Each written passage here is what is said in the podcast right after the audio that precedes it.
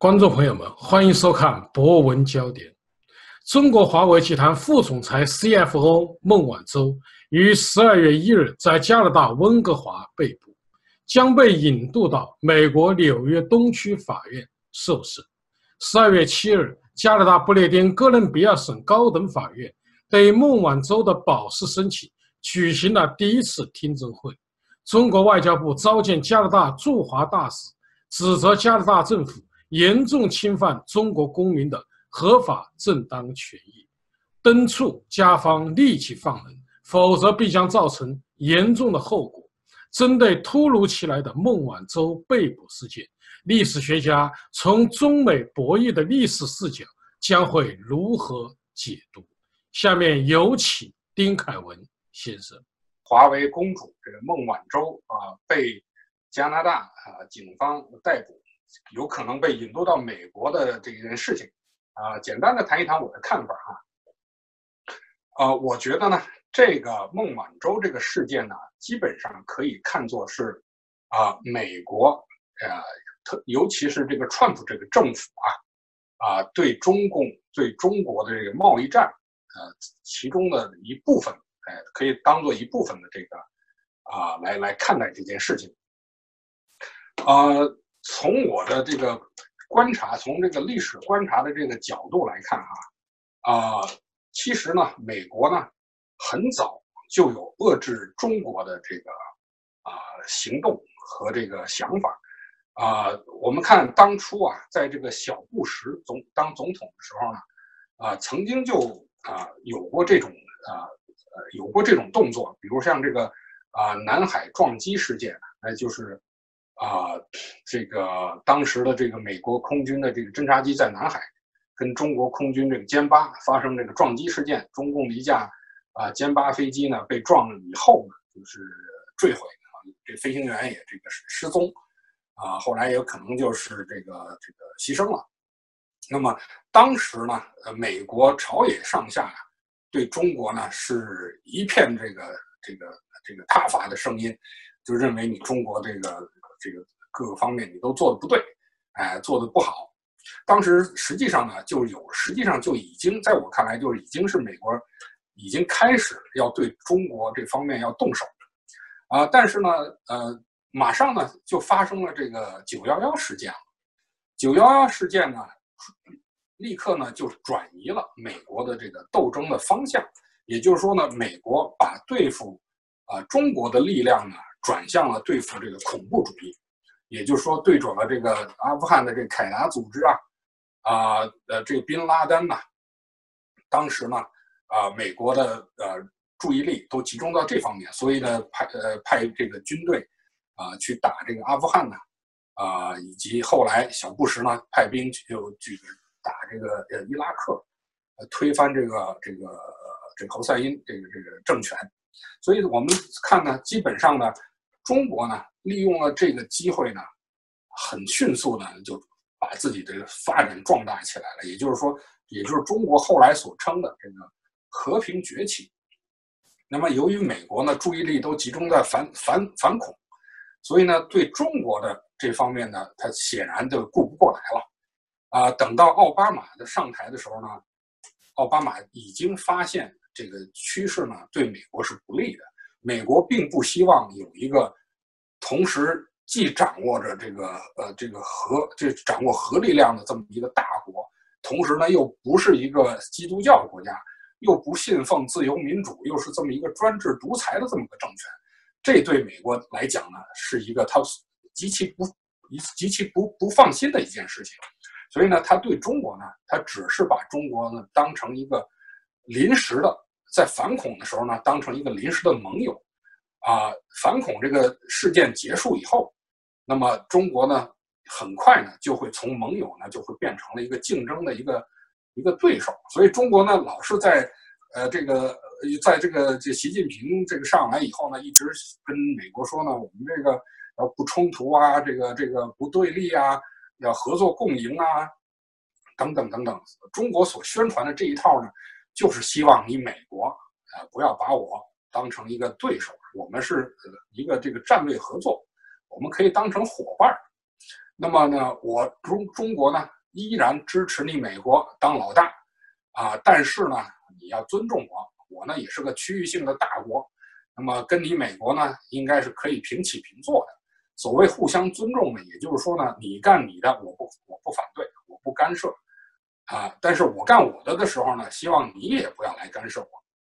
这就是所谓啊，中国方面来不断的向美国提出的，哎，向美国提出，哎，你就是咱们呢合作共赢，哎，互相尊重，哎，也不对立，也不对抗，哎，这是中国特别所希望的这么一个状况。呃，但是奥巴马那个时候呢就已经开始搞这个这个叫做什么呃亚太再平衡了。所谓再平衡的意思就是说已经不平衡了，对吧？你中国已经是一个一个一个实力超强的这么一个大国。哎，你你一个大象，你不可能再躲在一个兔子的后边了。这个美国是看得很清楚的，所以美国把它的这个军力呢，大部分的军力呢，尤其是海上的力量调到这个太平洋这边，那么希望呢，这个对中国呢造成一些个呃一些个不能说是威胁呢，至少要给你制造一些麻烦。呃，比如像什么呃这个澳大利亚啊，在这个以及菲律宾呐，让菲律宾。到这个国际法庭去去控告中国在这个南海方面的这些个岛屿，这个这建设岛礁啊等等这方面给中国制造一些麻烦呢？哎，而中国在这方面呢，还是基本上的对策呢还是比较稳定的。也就是说呢，我利用我的这个这个呃经济的这个这个地位，来瓦解美国对呃美国对中国的这种围堵。呃，这是奥巴马。奥巴马当时的所谓的这个亚太再平衡的这个这个战略，但是川普上来以后呢，显然这个策略呢，这个战略是川普所不喜欢的，认为这个东西呢可能是没有什么太大用处，所以呢，啊，奥巴马那时候提的一些个什么亚太的这些什么 TPP 啊什么之类这些东西，川普也都全都全都不搞了，而是提出一个这个美国优先。那么所谓美国优先呢，就是说经济方面呢，我不是随便的给你搞这自由贸易了。而是单个单个的跟你谈，但是中国的呢，又由于这个贸易的这个逆差呀，就中国呢赚了大量的美国的外汇，赚了大量的美国的钱，啊，美国这一年至少有三千多亿美元的这么大、这么庞大的这么一个这个这个贸易的逆差，所以美国人呢就会就认为呢，你中国你在很多方面呢，你都没有这个遵守。你加这个 WTO，你加入 WTO 之前，你所承诺的那些个东西，你没有承，你没有遵守。同时呢，你对美国呢又没有全面的开放，尤其是金融啊，这个汽车呀等等这些方面呢，让美国觉得吃亏了。再加上中国人啊，中国政府呢搞的这些个啊，又不保护这个知识产权，哎，所以美国在这方面呢，觉得是这个吃了吃了很大的亏。啊，几方面的因素加在一起，所以呢，美国呢，也这个川普呢，实行的是啊，对中国呢实行比较严厉的政策，也就是说呢，啊，在贸易方面开始对中国实施这个呃制裁。比如说一开始呢，先搞这个中兴，呃，以这个中兴公司所谓违反了美国的这个啊出口。呃，他这个你这个把美国的这个设备技术卖到了伊朗，对这个中兴这个公司实行七年的这个呃制裁，七年下来，如果他不能有这些美国的高高高中级的芯片的话，那这公司就完蛋了。啊，那当然中国就只好低头啊。啊，但是呢，啊，我们看啊，这个贸易的这个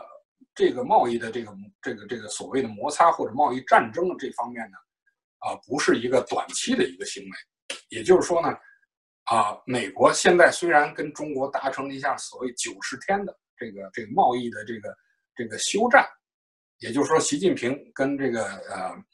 跟川普在这个呃集团的这个这个阿根廷这个集集团那上面达成一个九十天的这个休战，其实九十天呢，无非就是说呢，美国这边要过年了，对吧？要过圣诞节了，你中国那边呢？过不久，再过一个多月，呃，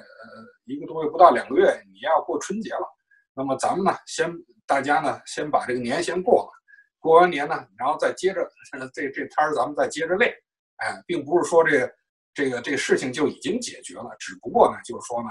啊，我们大家呢先利用这个短暂的时间，大家先把节过了，哎，你过你的圣诞节，我过我的春节，完了以后呢，咱们再继续来这个事件。这个时候正好就在这个时候呢，就发生了这个孟晚秋的事件。在一个大的这个政治背景的条呃状况之下呢，美国啊利用这个呃呃孟晚舟的这个事件呢，实际上呢是美国对付中国的又一个又一个棋子，又又是一种啊一一个一个一个一个武器吧。那么当然呃美国方面是不会承认的，不会承认说弄你华为是因为。你这个中国的这个这个贸易方面，但是大家知道，华为呢是中国一个非常大的一个一个非常非常大的一个企业。这个企业大到就是说，它的这个整整体的销售量，我看的好像是，呃，已经都超过了什么谷歌呀、什么苹果呀，它这个体积的这个量啊是非常之大的。所以呢，这个华为在中国的这个地位呢。在中国的它的无论是从经济上面来讲，还是贸易方面来讲，那它是一个都是一个非常重要的这么一个企业，也是中国也是中国人所非常看重的。所以我刚刚看到这个中国外交部呢，就呃批评这加拿大，说你是什么违反人权呐，你这个啊等等等等吧，而是偏偏听了美国这个这个单方面的这个呃偏听偏信嘛。当然从美国这方面来讲，美国和加拿大呢，它是有。越了，也就是说呢，你这个被捕被捕的这个人呢，要共同违反了美国和加拿大同时两国的这个呃相关的法律，而且呢，你又有这方面的又被抓住了这个一些个把柄的话，那么加拿大是没有理由拒绝美国的这个遣返呃这个这个引渡的这个这个要求的。所以，我我这么看啊，这个孟晚舟的这个事件呢。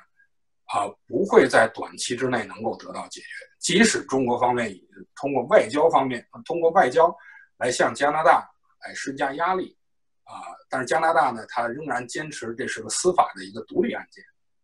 那么这个独立案件呢，是要交由司法来这个审理的。加拿大政府是没有没有这个没有这种资格去干干预的。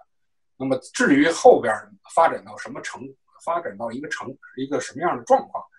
啊，加拿大政府以及甚至于美国政府是不是会介入？这点呢，我看这个可能性都不都不是很大。那么一个司法的案件呢，应该还是回归司法来解决。那么中国方面呢，虽然仍然继续的会施加的压力啊，但是我相信啊，加拿大这个司法这个这个这个法律的体制应该是不会啊轻易的屈服于中国政府方面的压力的。所以。中美关系的这中美关系这种贸易的摩擦，这种贸易战呢，应该也不是一个短期之内就可以解决的，很可能是一个比较长的这么一个过程。至于将来会怎么发展呢？那还要看中美两国之间在贸易方面到底能达成什么样的妥协，能让不能让到什么程度，以及中国政府方面在在这个啊在几个重大的问题上是不是会有